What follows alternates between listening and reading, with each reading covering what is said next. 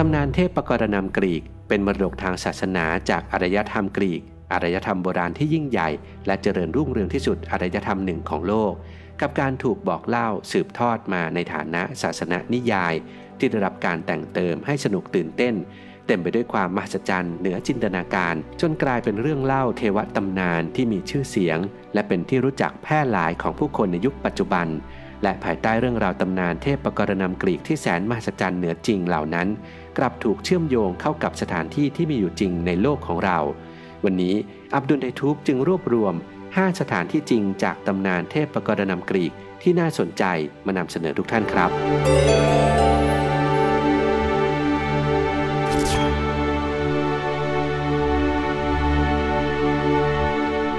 1. แอคเครอน แม่น้ำแห่งความวิบัติจากยมโลก แม่น้ำแอคเครอนอยู่ในภูมิภาคอิไพรัส ทางทิศตะวันตกเฉียงเหนือของกรีซมีปลายทางไหลลงสู่ทะเลไอโอเนียน จากตำนานเทพปกรณัมกรีกแอคเครอนได้รับการขนานนามว่า เป็นแม่น้ำแห่งความวิบัติและความทุกข์ยาก และเป็นหนึ่งในแม่น้ำทั้ง 5 ในแดนยมโลก แต่เป็นแม่น้ำเพียงสายเดียวที่ไหลผ่านดินแดนของมนุษย์ ในบางตำนานได้ยกให้แม่น้ำแอคเครอนเป็นแม่น้ำสายหลักของยมโลก แทนที่แม่น้ำสติก โดยเชื่อว่าแม่น้ำแอคเครอนเป็นพรมแดนกั้นระหว่างดินแดนของมนุษย์กับดินแดนยมโลก หลังจากเสียชีวิต วิญญาณจะเดินทางมาที่ริมฝั่งแม่น้ำแอคเครอน เพื่อเดินทางเข้าสู่ดินแดนแห่งความตาย โดยการจ่ายหนึ่งเหรียญเงินเป็นค่าจ้างให้คนพายเรือ นามว่าแครอนพาข้ามไป แต่หากไม่มีค่าโดยสาร ดวงวิญญาณจะต้องทุกข์ทรมาน ร่อนเร่อยู่ที่ริมฝั่งแม่น้ำไปตลอดกาลจึงเกิดเป็นธรรมเนียมในการนำเหรียญเงินใส่ไว้ในปากของผู้ล่วงลับ เพื่อใช้เป็นค่าผ่านทาง และแม้ว่าแอคเครอนจะเป็นแม่น้ำที่มีตำนานเกี่ยวพันกับดินแดนแห่งความตาย แต่ในความเป็นจริงแล้วแอคเครอนเป็นแม่น้ำที่มีทัศนียภาพสวยงาม และเป็นสถานที่ยอดนิยมสำหรับการล่องแก่ง ขี่ม้า และกิจกรรมกลางแจ้งอื่น ๆ 2. เกาะเดลอส สถานที่กำเนิดของเทพอพอลโล และเทพีอาร์ทิมิส เกาะเดลอส เป็นเกาะที่มีความสำคัญด้านประวัติศาสตร์และโบราณคดีของประเทศกรีซ มีการค้นพบร่องรอยของอารยธรรมกรีกมากมาย เช่นรูปปั้นสิงโตเจ็ดตัวเคฤหาสน์ของไดโอนิซัส ลานน้ำพุศักดิ์สิทธิ์มิโนอัน และในปี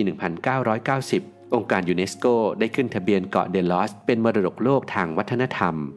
เกาะเดลอสเป็นเกาะศักดิ์สิทธิ์ของชาวกรีก โดยถูกขนานนามว่าเป็นเกาะแห่งแสงสว่าง โดยเชื่อว่าเป็นสถานที่กำเนิดของเทพอพอลโล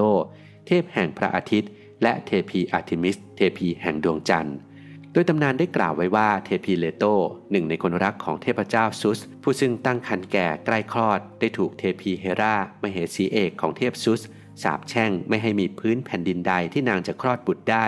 ทั้งยังส่งอสูรงู นามไพทอนตามไล่ล่าเทพีเลโต จึงต้องเดินทางตามหาสถานที่เพื่อคลอดบุตร พร้อมทั้งหลบหนีการไล่ล่าไปด้วย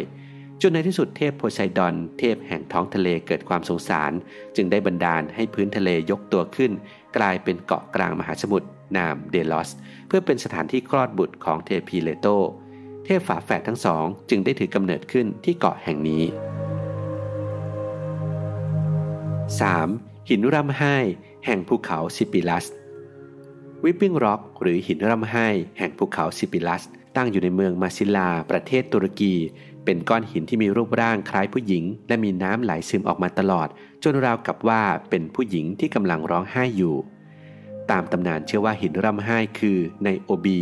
มเหสีของกษัตริย์เมืองธีบส์โดยมีเรื่องเล่าว่าไนโอบีได้โอ้อวดว่าบุตรชายหญิงของตนนั้นมีความสามารถ สติปัญญา และรูปโฉมเหนือกว่าเทพอพอลโล และเทพีอาร์ทิมิส ทั้งยังสบประมาทเทพีเลโต มารดาของเทพทั้งสองว่าไม่อาจเทียบนางได้ เพราะเทพีเลโตมีบุตรเพียงสองคน แต่ตนมีถึง 14 คนไนโอบียังห้ามไม่ให้ผู้คนในเมืองบูชาเทพอพอลโล และเทพีอาร์ทิมิส พร้อมทั้งสั่งให้คนทำลายรูปเคารพของเทพทั้งสอง การกระทำของไนโอบีทำให้เทพีเลโตพิโรธเป็นอย่างยิ่ง ซึ่งมีบัญชาให้เทพฝาแฝดลงไปสังหารบุตรทั้งหมดของไนโอบี เทพอพอลโลได้แผลงศรสังหารบุตรชายทั้ง 7 ส่วนเทพีอาร์ทิมิสก็แผลงศรสังหารธิดาทั้ง7ในโอบีที่สูญเสียบุตรทั้งหมดไปก็ตกอยู่ในความเศร้าโศกเสียใจ นางจึงขึ้นมานั่งร้องไห้บนภูเขาซิปิลัส จนในที่สุด ร่างกายก็ค่อยๆ กลายเป็นหิน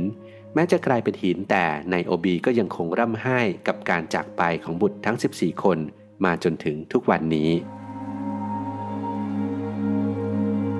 4. เกาะครีตสถานที่กำเนิดและเติบโตของเทพซุส